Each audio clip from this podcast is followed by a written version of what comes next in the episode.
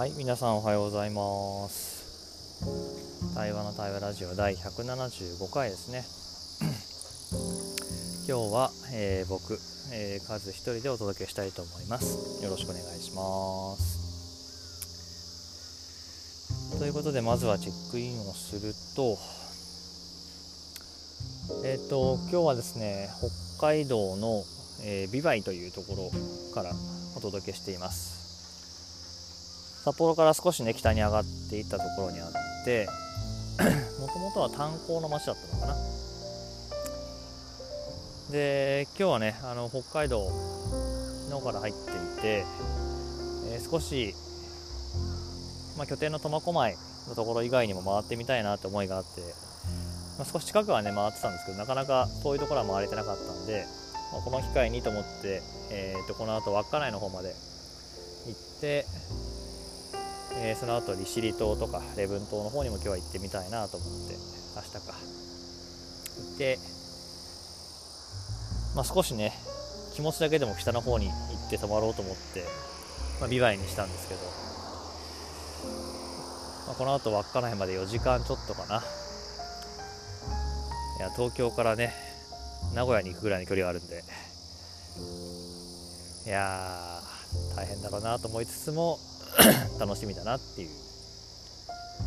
今かな。はいよろしくお願いします。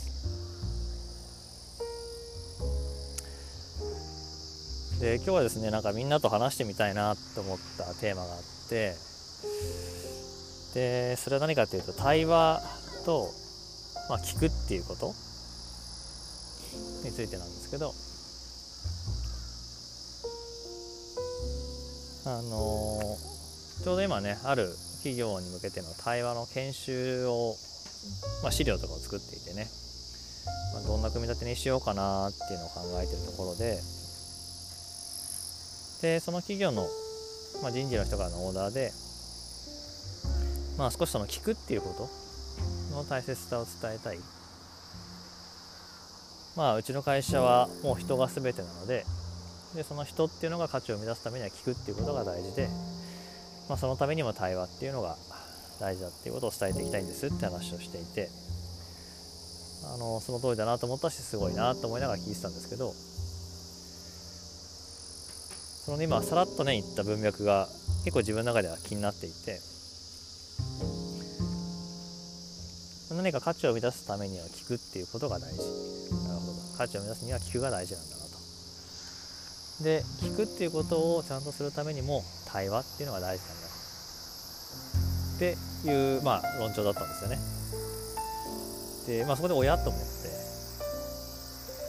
対話が大事。そしてさらに聞くが大事。でそうすると価値が生み出せる、まあ、でも対話の中に聞く入ってるし対話の中から聞くだけをあえて取り出すのがそんな大事なんだっけってふと急に思ってしまって。でみんなだったらねここについてどう思ったりどう感じたりするのかなっていうのを、まあ、聞いてみたいし考えてみたいなと思ってあ今日はそのこと話そうと思って今収録をしてます。でちょっといろんな観点からの話になっちゃうんだけど、まあ、自分が思ったことをつらつら出してみるとなんかまずやっぱ聞くってすごく当たり前の行為で、ね、誰もがしている行為なんだけど、まあ、いざちゃんとやろうとするとすごく難しいっていう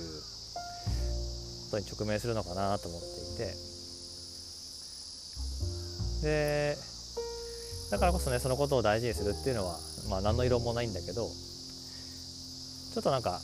使い古されてるというか当たり前な言葉になってきてる。まあ大体聞くっていうと傾聴っていうねことになって傾聴のトレーニングをしようっていうともうなんか傾聴が古いじゃないけどまあ飽きられちゃってるのかなと思っててでも本当はその傾聴っていうのがすごく大事だからこそまずは、まあ、最近流行ってきている対話っていうことの大切さを知ってもらって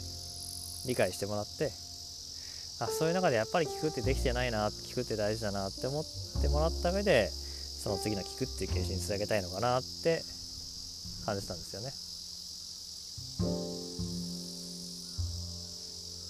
でそう思うとなんか逆にこの対話の中の話すっていう側面が大事じゃないのかってこうなんか思っちゃう自分もいて。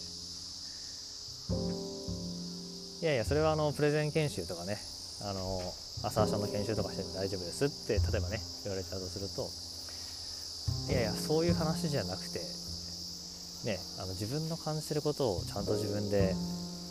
感じたり受け止める？もしくは受け入れる？でそういう自分から声を出していく？みたいなことっていうのってめちゃめちゃ大事なんじゃないかなって思うものの結構今言ったテーマ領域って、まあ、どこにも属してなくて。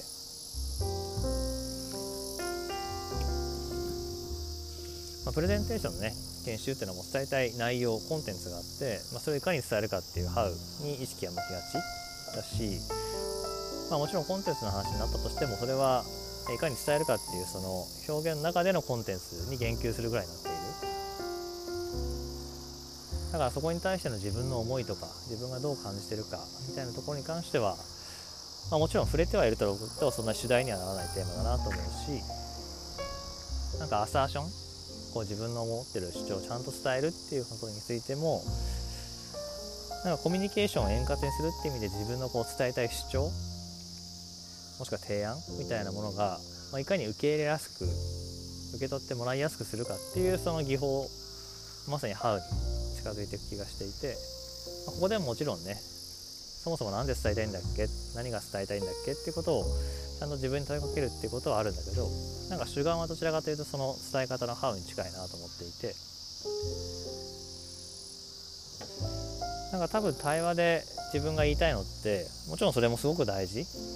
なんだけどなんかその前にこう自分の内側を見て感じる？感じてそこに何があるのかっていうのを自分なりにこう捉え直してみる？なんかそういうプロセスがとても大事なんじゃないかなと思っていて。で自分の考え方からするとそれをねこういきなりこう考えてみましょう振り返ってみましょうって言ってもなかなか難しいと僕は思ってるのでまずは出してみる。とりあえず出してみて出してみるとあれなんでそんな表現したんだろうとかあそのことが本当に伝えたかったのかなっていう言葉として見えたからこその振り返りっていうのかな。自分にとってのこう気づき直しがあってしかも対話の場で出すっていうのはこう他者からの反応がある。あそうだねっていう共感とか同意もあればえそうなのって違和感とかもしくは反論みたいなものがあって。そういう中で何かまた自分の反応が起こっていく。あれ？じゃあなんで自分そんなにそこをこだわるんだろうなとか。えどうするとそれって伝わるのかなとか。あれ本当に伝えたかった大事なことって何なんだろうなってこうまた問い直すことがあるなと思ってて。でもしかしたらそれはこう問うこと？もしくはこう顧みることに近いのかなとも思うんだけどなんか問うこととか顧みることを目的にしちゃうとそれはそれでなんか自分は苦しい感じもあって。もう少しその自然に人と共に話す人と共に考えていく中で自然とこう問うている自然とこう顧みて自然とこう気づき直していくっていうプロセスが自分は好きだしなんか自然でいいなと思っていて、まあ、だからこそ多分逆にちゃんと対話しようみたいなことになるとそれは窮屈だし嫌だなって自分は思っちゃう。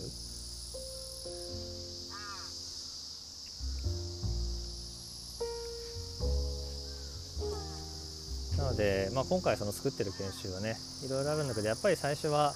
対話って何だろうっていうところからの対話していく中で人と関わることって何なのかとか、まあ、そこに対して自分ってどういう存在として関わりとしているのかっていうことを感じて気づいてもらうってことが大事だなと思うし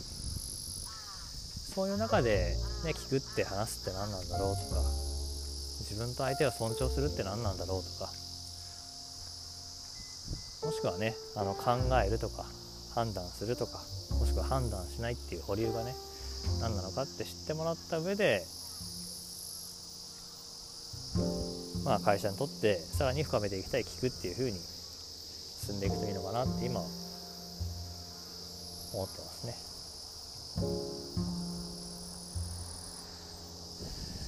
まあただや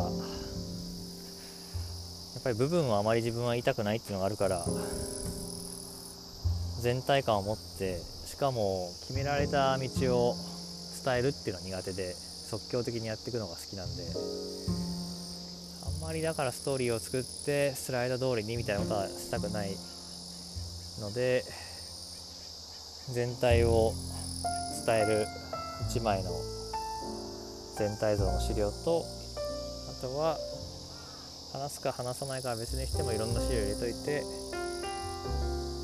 まあ、人事の人にはくさん資料あるなと思って安心してもらうっていうそんな形にするのかな。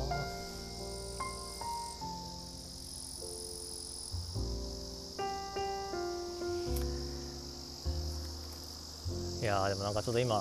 話しながらね初めて自分がこういうその研修とかの依頼があった時に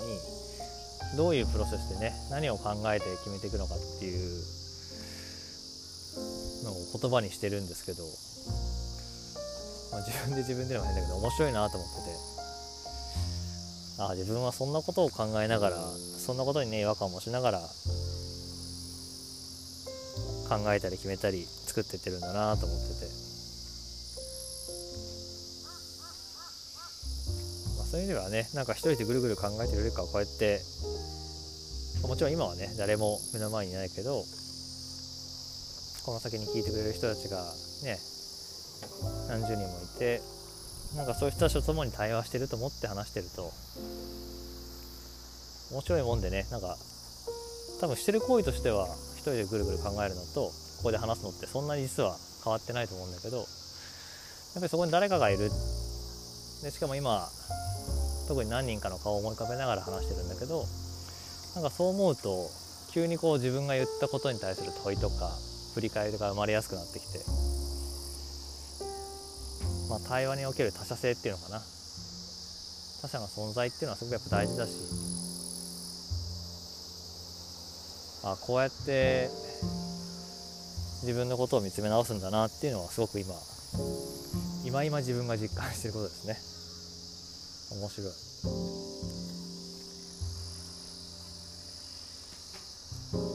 そうそう。まあラジオもってこのままそうだけどやっ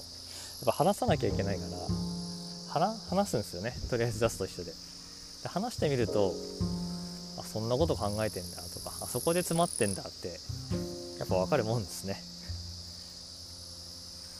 なんか散々いつも言ってるけどやってみるとなんか実感するというか。まあ、そういう意味ではもしかしたら今結構ラジオをね始めてる人多いと思うし僕もねそういう意味では8ヶ月ぐらい前かな？に始めたけれど、まあ、表現って意味でねラジオを始めるっていうのもいいしなんかそういう自分との対話って意味でラジオするっていうのも実は結構いいんじゃないかなって今話してて思ってきたかな。なのでぜひ皆さんもどんどんラジオをしてみてください。だしなんかね、まあ、こうやって対話のことを対話していく機会がこのラジオによって生まれるといいなと思うから、